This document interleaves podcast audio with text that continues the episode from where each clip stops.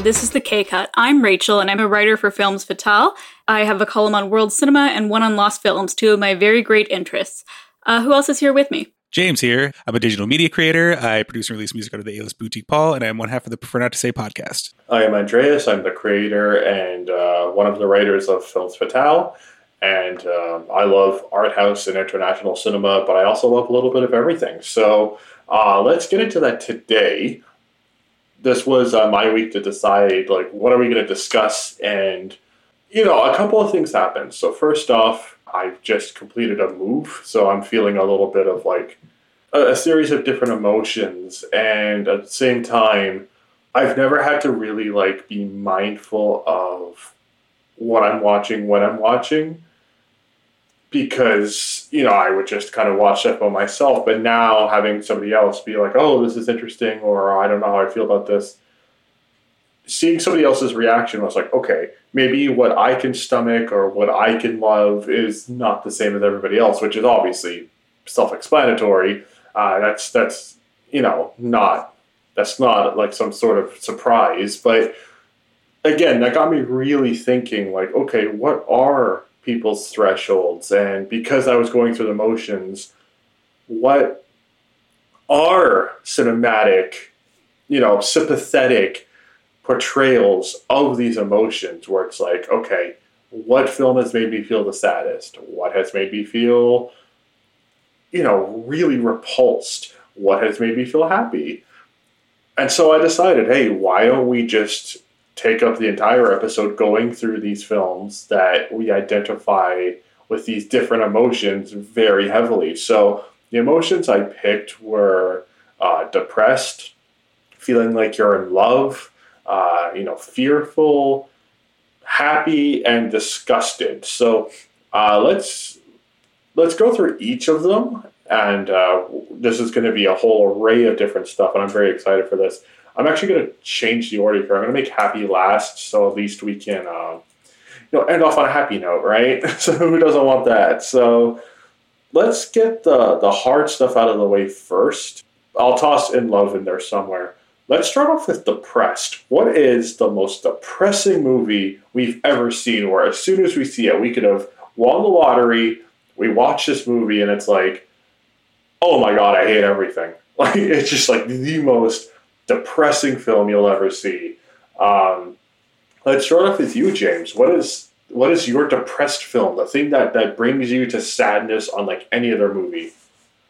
Yeah, I was trying to think of what to go with this, and then I figured out the perfect one, and it is a German film from 2006 called The Free Will. I've actually not seen that. Is that uh, an indie film or? Yes. Okay. What's it about? Um, trigger warning: This is a film that does deal with sexual assault. Okay. And it actually deals with the main character is somebody who gets arrested for an assault, and the movie is about after after his arrest and after his rehabilitation, him going back into society. And it's kind of about him just assimilating back to normal life. And, you know, he ends up getting in a relationship that really helps him out. And I'm not going to give too much away, but it has one of the most depressing endings ever. And it also is one of those things where it begs the question do people like that change? And by the end of it, it's apparent that he can't change. And that's just really depressing because, you know, it's clear people who do these kinds of crimes clearly have something wrong. But most times in society, it's not dealt with in the way it should. So it's really just this film that deals with. I, honestly, I think the core issue is dealing with mental health in regards to people who commit crimes like this. But yeah, I, I've only watched it once, and I think I'll only ever need to see it once because, yeah, it's like we were talking about how bleak the ending of Dancer in the Dark was. This definitely yes. tops it. Really okay, because Dancer in the Dark is like is like obsidian darkness. So okay, so that that that's saying a hell of a lot then. Yeah, it was actually a film that I got because it was by this this boutique DVD company that w- had acquired six films, and that's all they ever acquired. One of them being LOL, which was the second feature of indie filmmaker Joe Swanberg, and then another film in the collection was um, The Good Times Kid by Azazel Jacobs, and also mm-hmm. this really weird film called The Guatemalan Handshake, which is really strange. But yeah, I just sort of bought it on a whim because I just bought all of them because I was like, oh, these are all the films they got, and then I watched that and I was like, well, I guess I'm not going to be happy for the rest of the day. Yeah, I, I, I can't even imagine. Uh, Rachel, what is what is your film that makes you feel like you can't be happy for the rest of the day after you see it? I'm going to be honest, I took this prompt a little differently than you guys did. I was thinking more what most accurately reflects these feelings for me, not so much what makes me feel that way. Hey, I, I like that. It gives us a little bit of a, a little bit of a range, you know. Yeah, so my choice was Beginners, which is not an overly depressing film. It does have some sad moments. It stars Ewan McGregor and Christopher Plummer, and McGregor's character is, I think, low to moderately depressed for most of the movie. He's grieving, he's got some other stuff going on. And the whole movie is about him coming to terms with certain aspects of his life, and uh, eventually he meets a love interest, that sort of thing and it's incredibly realistic because it's the movie's got this kind of numbness to it and at the end, even though things are starting to go better for him, it's not easily resolved and he's not going to be better overnight. And I think that's so realistic and it leaves you with such a strong impression of what mood disorders can be like. So that's my pick in terms of accuracy. Yeah, uh, that film, that film is a bit of a doozy. It, it's interesting that you selected that film for this because again, there there is a lot of joy found within it, but um, its prevalent feeling is obviously sadness, and and I, I can see why that would be conveyed because that's like a, a heavy theme of the film. How can you how can you live past it? So I think that's a strong choice for sure. Yeah. Um, so really, it wasn't about how the impact it had on me. It was about the experience that it presented to us. Yeah, which again, I think that's uh, a fantastic a fantastic angle that we can use because um, it, it, presents listeners with with a, a, whole different side of it. So uh, I, I, think I think that's great. I think um, we could definitely stick with it. What I have for mine is is for sure. I've said for years, and even in my review for this, I've said it's the most depressing film I've ever seen, and I don't I don't think that will ever change. That's Au Hasard Balthazar by uh, Robert Bresson, where um, I don't even know what to say about it. Basically, you have two lives. You have that of, of a young girl of the village and this donkey. And their lives kind of just separate, but they parallel one, one another in like a whole series of ways. I can't even go into it because it's, it's, it's very difficult to discuss, but it's basically how society can abuse, mistreat, or neglect its citizens. And um, that's about all I can say about that. I don't think either of you have seen this, correct? I have not. Correct. It's uh, Bresson works very swiftly. His films are typically very short. Some of them are like literally like right on the cusp of like sixty or seventy minutes.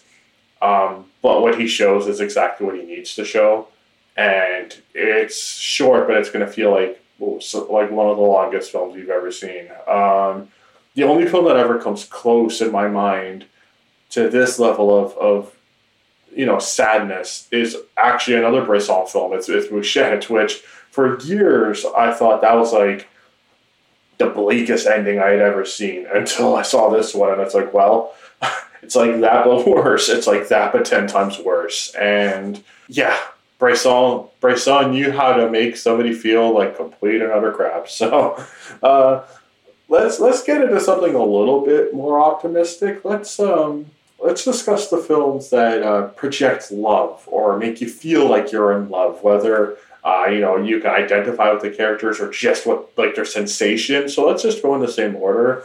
Uh, James, what is your film that makes you feel like you're in love, or uh, you know, at least can identify with that theme heavily? Before Sunrise. Aww. What about the rest of the Before series? Oh, I mean, uh, of course, overall the Before series, but I just kind of wanted to highlight the the first one. That's fair because that's the one where it's like this fleeting romance, and the other two are like, "What happened to you? We were supposed to meet up again," and then it's life afterwards. So it's a little bit more dramatic. But the first one, that first one, yeah, please, please go into it. I just think how spontaneous it is. You know, these just these two people meet in another country and they fall in love, and it's just you know, it's a great snapshot of just like the perfect night. You know, they spend this time together. It's short lived, but you know, y- you would almost think they'd been together for years with how they interact with each other. Yeah, I think in terms of like romances, the the before series is just amazing, but especially that first one. That first one where you're right, it feels like it feels like like life is actually happening and you're witnessing people actually falling in love. It's it's a fantastic representation of that because any other filmmaker could have made something vapid or uh, writers because you know i'm going to include julie delpy and ethan hawke in this as well. But um you know who are the stars and you know their improvisations are considered writing. But here it's all natural and it's all hyper real and it, it really is like this sensation of falling in love that many films just cannot capture yeah, it's, it's also like the approach. It's almost pre mumblecore, you know, with their improvisations and just the setting, or it's just kind of like you just kind of like you're like a fly on the wall on mm-hmm. you know the adventures of this you know couple who are just living their best life, almost carefree. You view it as pre mumblecore, which is fascinating. I view it almost like the late American answer to French New Wave, something like uh, like a like a Truffaut film, like a like a 400 Blows, where you just see like life happening, and it's almost uh, like the bridge between the two. Exactly, exactly. Like, um, and weirdly enough, yeah, you have like this American filmmaker with Linklater who was able to pull it off in a very a very big Hollywood at the time. So, um, yeah, the Before series is just amazing. Uh, Rachel, are you also gonna toss in a Before film, or are you gonna do something else? No, no, I won't go Before. I'm gonna go Away with Away We Go. Ah, a nice segue. yeah, so I found this really interesting in that every single movie I chose tonight, without me thinking about it, was from about the span of 2008 to 2011. So it was right when I was graduating high school and starting university, just starting to become an adult, debatably. So I guess that's why these films had such a big impact on me. And Away We Go is the kind of relationship and the kind of life I would like to have. And it is one of the best portrayals of a couple that are at home with each other, that are comfortable, that I've ever seen. So it's John Krasinski and Maya Rudolph. They are kind of 30 ish. They're expecting their first baby. But they've never really set down roots. Like they live somewhere, but it doesn't feel like a home. So they take off on this trip all over America, a little bit of Canada, and they visit various friends and families, see how they live, and see if that's where they can settle. And so the movie takes you all over the place, a lot of the ups and downs of life. And in the end, home isn't really a place, it's to be cliched with each other. What the movie drives home to me is the closeness between Krasinski and Rudolph and the sort of ease with each other that I think is a model of relationships. Yeah, you brought this one up before in the pod, if I'm not mistaken, and it was a random rec one week. Yes, I, I, like I said back then, uh, I'm gonna have to check it out. I, I haven't yet, so I'm sorry for for lying. Uh, but I do intend on it, and I'm glad that you brought it up again because I do feel like, uh, first off, it's a Sam Mendes film, correct? Yes, it is. Um, and it's got a good cast. Really, yeah, it's got a good cast and a lot of promise. You really, especially out of his films, you really don't hear about it often. Mm-hmm. It kind of slipped under the radar. I think a lot of people perceived the lead couple to be snobby and sort of we're better than all our friends and family, but that's not really what I took from it. It's more, well, the way other people live is not necessarily the way we're going to live, and that's not a bad thing, but it's just not us. Fair enough. Well, um, I'd like to see something more straightforward and romantic from, from Sam Mendes. That does sound very interesting, so I'm going to have to check that out. Uh, for me, um, I went with something a little bit more melodramatic uh, compared to both of your choices. Uh, I went with Celine Sciamma's Portrait of a Lady on Fire, which is a uh, probably my most recent film I picked. I think um, 2019 should have been an Oscar nominee. It wasn't. During the 18th century, this this artist has been hired basically for this portrait to be sent to a love interest. And for the entire film, without spoiling too much, there's this kind of back and forth kind of do they like each other, don't they? And without spoiling too much again, once things spring into action, it almost feels like there just isn't enough time in the world. Um, you know, who cares if society shuns, you know, gay romances? Who cares if, uh, you know, you're you're meant for somebody else? I, I, I wish I could love you for the rest of my life, and we have this time now. But it perfectly captures, uh, you know, in the in the way that before captures, you know, the, the the falling in love stage, and away we go captures this mindset. Um, Portrait of a Lady on Fire captures like what it's like to to lose love, but not because you've fallen out of love, but because time won't let you be in love, time and circumstance, and I just find it very tragic and in, incredibly moving. Like I found it nearly impossible to not like tear up watching this each time I've seen it, and again, I just think when it comes to love, it's one of the most powerful portrayals I've seen in, in recent memories. So again, I don't recall. I, I, don't think either of you seen it. Correct? I haven't. Correct. I, I, would. I would highly recommend it. And to you listeners at home, so far you've had uh, six very powerful films. So this is this is going well. I think. Let's get back into the not so fun moods. Let's uh, let's dive into the films that represent fear, or you know, they don't necessarily have to be horror films, but the ones that make you feel fearful or helpless or desperate you know, it's that uneasiness. So, James, what is your uh, quote unquote fearful film? Well, this is going to be an interesting pick because I took a different approach to fearful. I went with Battle Royale. Okay, well, yeah, I, I, okay, I get it. That's an interesting. Um, that's an interesting pick. Why did you go with that one? Well, so for those who don't know what Battle Royale is, Battle Royale is a story that deals with it's described as a near future, but after a major recession, the Japanese government passes the BR Act, which is meant to curb the nation's rising juvenile delinquency. And what happens is once a year, a random middle school class is taken, dropped off on an island, and they say, You have three days. Here are weapons. You must kill each other until one survives. If not one, if, if there's more than one, you all die because they have bombs strapped to their necks.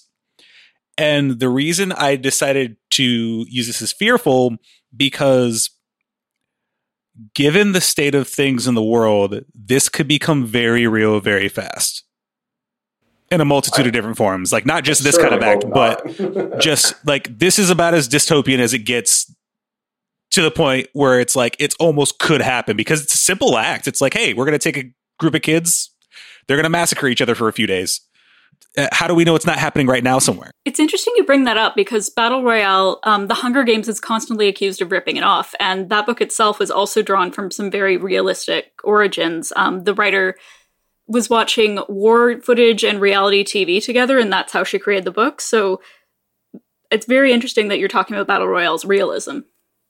And I think because I, I prefer it to the Hunger Games, but I think of how simple it is.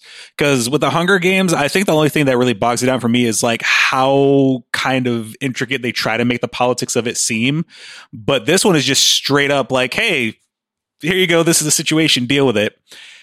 And it just makes you think, you know, what's to stop any government from doing things like this? Yeah, it's kind of crazy because like we, we, we see what's going on right now.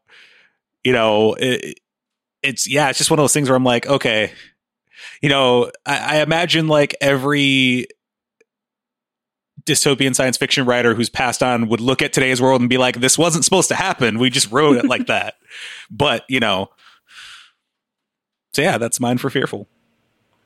I think that's a solid choice. And uh, yeah, uh, let, let's let's hope that has zero connection to this world. Uh, Rachel, what is yours? Well, it's too late for mine because it already happened. I am oh, talking about Contagion. Oh, I love Contagion. Oh. Yeah. No. But okay. the thing is, I would have said this five years ago because I think it's so effectively built with the way it paces the course of the pandemic and how many details it uses I think the only thing they said they got wrong in the movie was how quickly they did the vaccine, even though COVID was pretty quick, you know. But um, yeah, that slow building of dread.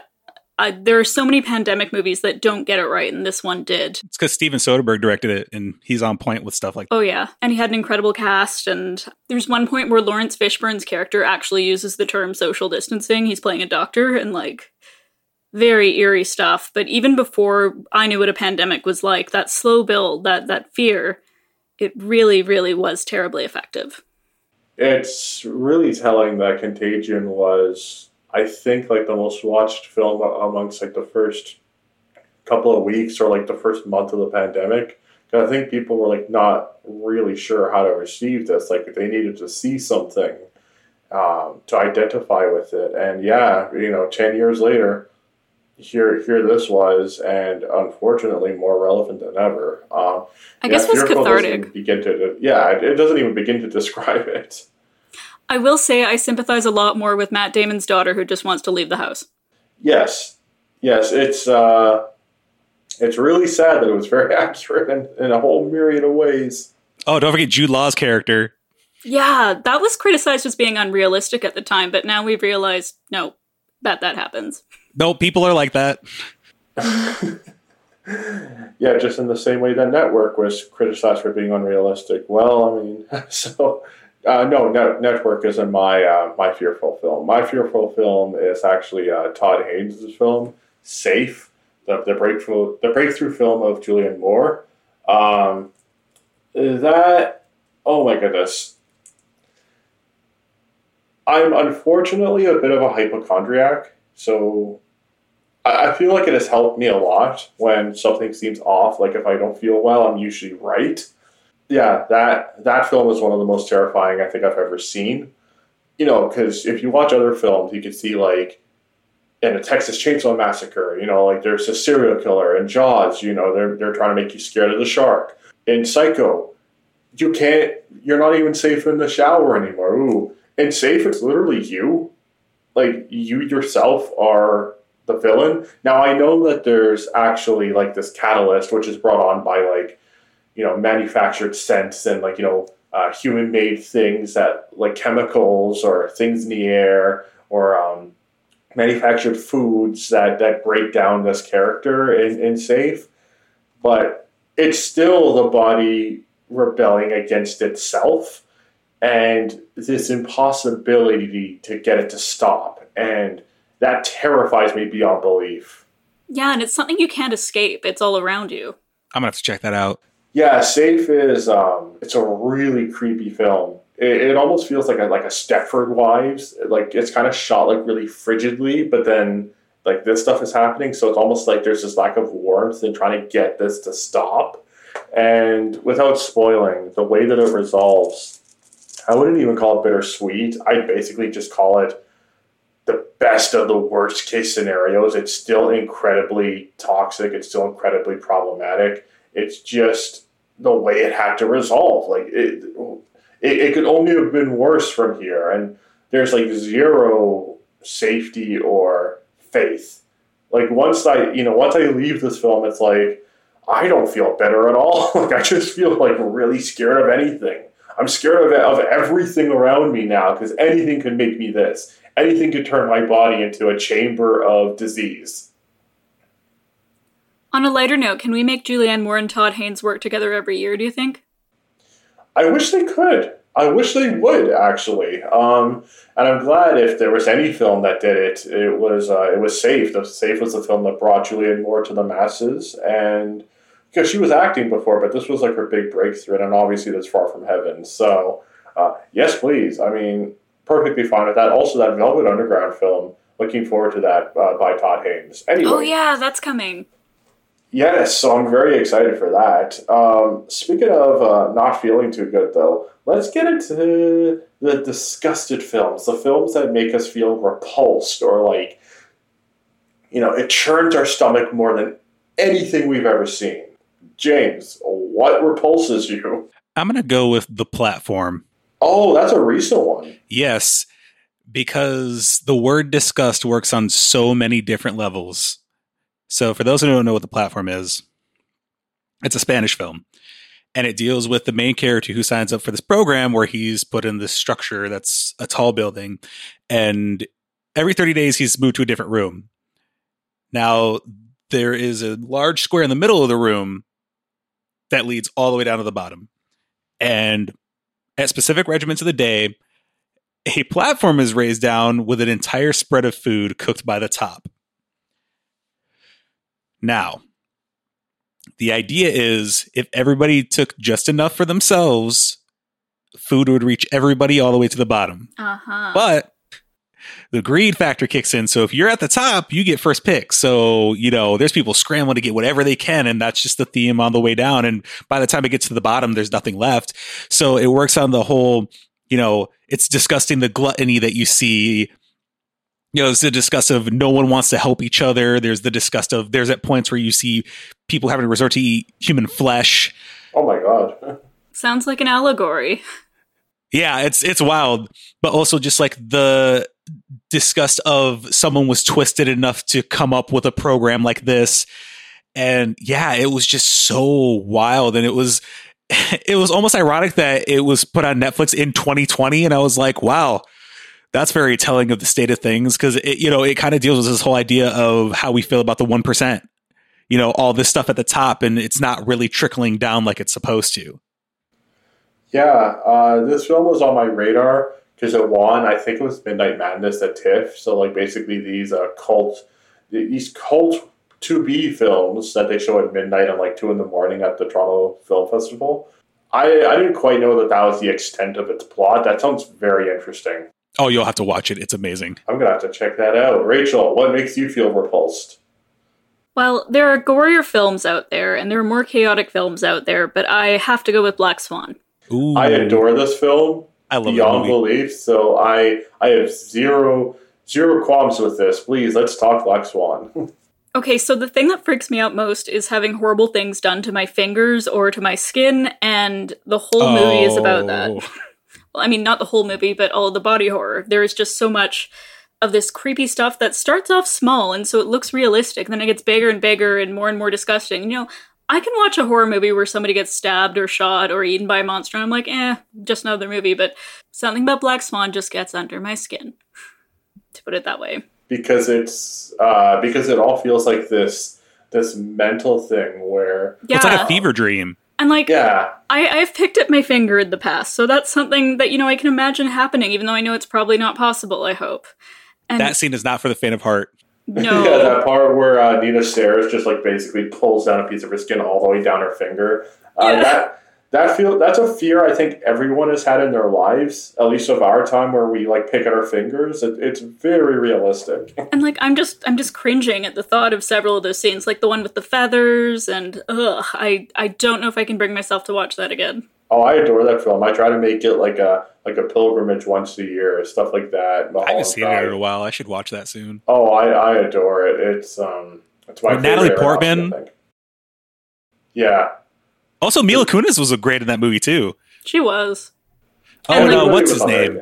Don't get me wrong, it is an excellent, excellent movie, and it deserved all the praise it got. I just personally cannot handle it. Well, that's perfectly fine. The question was was about disgust, and that, that clearly that clearly disgusted you. You're thinking of uh, Vincent Cassel, by the way, James. Yeah, that's it. Is I, I like him as an actor. So seeing him, he he was really great in that role. Yeah, it's one of those movies where. It's like I love it, but it's like, yeah, I'm very particular about who I share that with because it's like you almost got to give like a a lengthy warning speech, like, okay, just so you know, if this Well- bothers you, you might not want to watch it. And as Aronofsky Um, goes, it's pretty tame, actually, so I don't even know why it bothers me so much. Well, because something like Mother just feels impossible. Uh, the wrestler, you know, you'd like to think that that wasn't somebody's life. Uh, Black Swan, in this day and age, so many of us are like putting too much pressure on ourselves. Um, It's too feeling like relatable. crazy. Yeah, it's too relatable. That's that's probably what it is. Unfortunately for me, I didn't pick a film that I actually like. The most disturbing film I've ever seen, and I, I, I watched this. I don't know if I brought it up on the pod before. When I was in high school, all I did was horror movies. Um, back in high school, I watched a movie which um, I wasn't too young to see. I just don't think it's fit for any human being to see. Um, it's called Men Behind the Sun, which uh, I've seen some really messed up movies. I've seen kind of the Holocaust. I've seen uh, Salo. I've seen uh, I've seen some really really messed up stuff. This is the one where to this day I remember each and every single scene because it, it, it messed me up so much. So Men Behind the Sun is by Japanese filmmaker Mou Tun-fei, and uh, it's it's basically about uh, what happened at Unit Seven Thirty One, which was this um, this experimental unit where um, where the Japanese army were were conducting these experiments on on Chinese prisoners of war, uh, Chinese and, Soviets. So that's all you need to know. It's not a documentary, by the way. It's it's it's based on real events, but it's like it's like a it's a feature. I don't even know where to begin with this. Like exploitational doesn't even begin to describe it. I don't even think I'm fit to explain half of what I saw on this pod. It's it's it is that twisted and screwed up. And the problem is, it's not even just what happened in the film; it's what actually happens in the film. To the point of using real corpses as you know part of like these scenes of autopsies.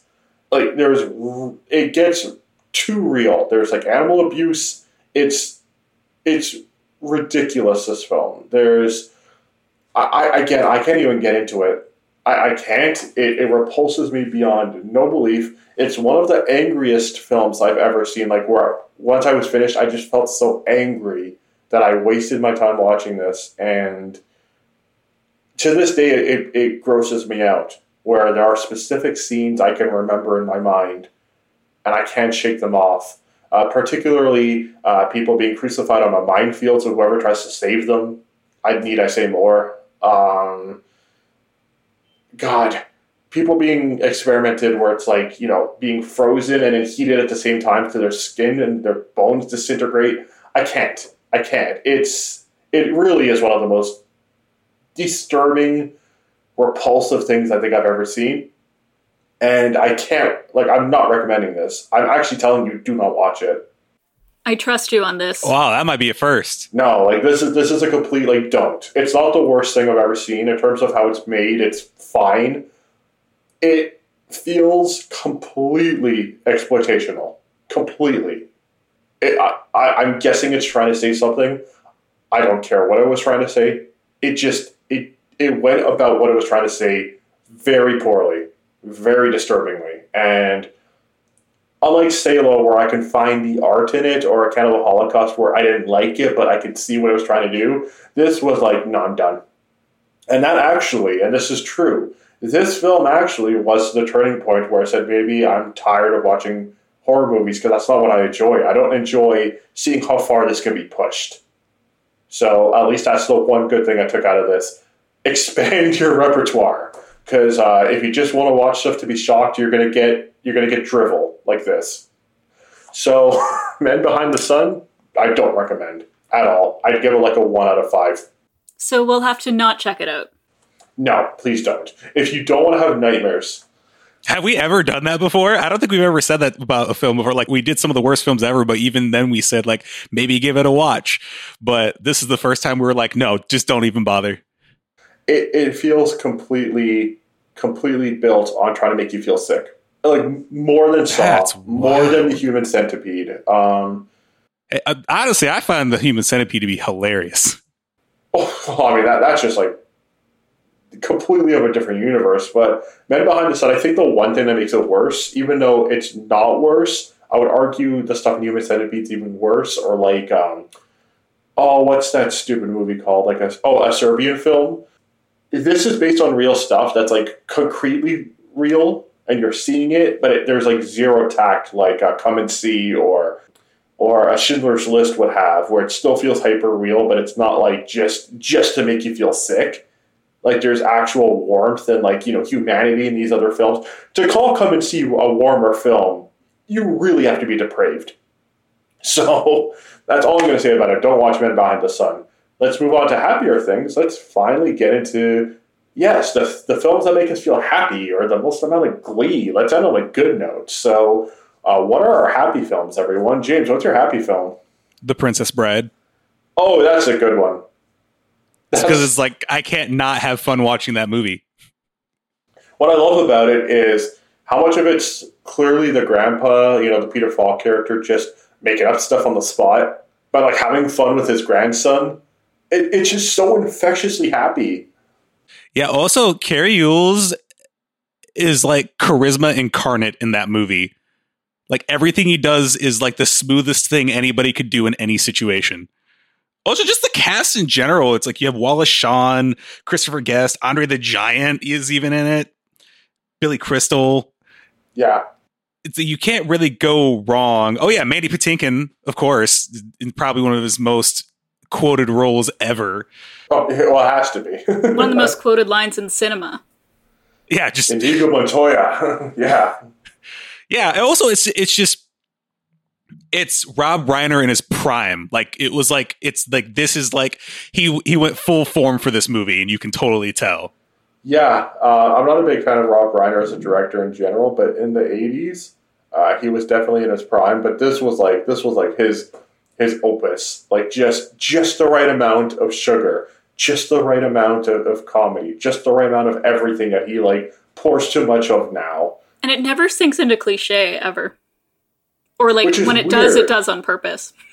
Exactly. It's weird because it's like the entire thing is like to stray away from cliches or to like, okay, let's give them the fairy tale ending. Like, uh, it, it's very self aware, which I love. Yeah, I would 100% agree. Yeah, it's it, it really is something. I, I love The Princess Bride. Uh, Rachel, what did you pick for your happy film? A lot of movies make me happy, but I think this one teaches you about happiness, and that is WALL-E.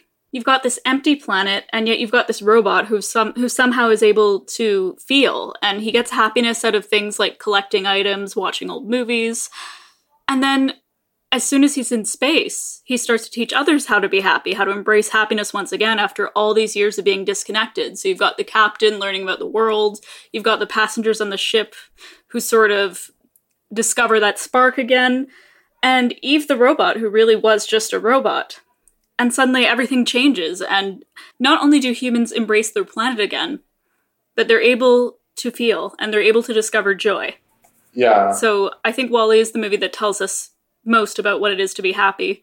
And that defined dancing scene is the closest thing I've ever seen to cinematic bliss. I love WALL-E, especially because it feels like the first half is like the modern day city lights, where it's like, you know, Charlie Chaplin trying to achieve the same thing, like the, the joy of like just purely visual storytelling. Uh, yeah, WALL-E's not silent, but there's like borderline zero dialogue for like the first however portion of the film. And yeah, just pure joy, just pure joy. And uh, even like in the more serious parts, like you said, it was like, like they're chasing after happiness. So I adore WALL-E. It, it probably is my favorite Pixar film, if not Ratatouille. Um, but like WALL-E, in, in terms of like this this context, at least a good portion of it, some of the most uplifting stuff of the of the 21st century. Yeah. I'm gonna go back to the golden age to wrap things up. For me, the, there's like only one answer. There's a bunch of movies that make me happy, like uh, Happy Go Lucky.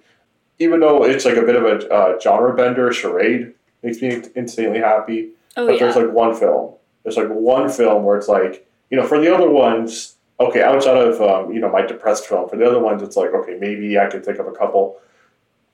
Singing in the Rain is by far the happiest damn film I've ever seen. That It- movie like, is impossible. a million frames of joy. I know, like even at its most serious parts, it's like still like full of glee. This entire movie, and um, you know, not to get too too personal, but I do suffer from sleep disorders. I've got insomnia and and uh, sleep apnea, and for a good portion of my life, actually during my master's program, uh, this is before I was getting the proper treatment because I didn't know what was going on. I would actually have like really bad spells where I couldn't even sleep, and uh, it would go on for so long that I uh, I would like fear having to like go to the hospital or um, like I just I would have to skip I would have to miss school I'd have to miss work. I, I couldn't function. I was like bedridden some days.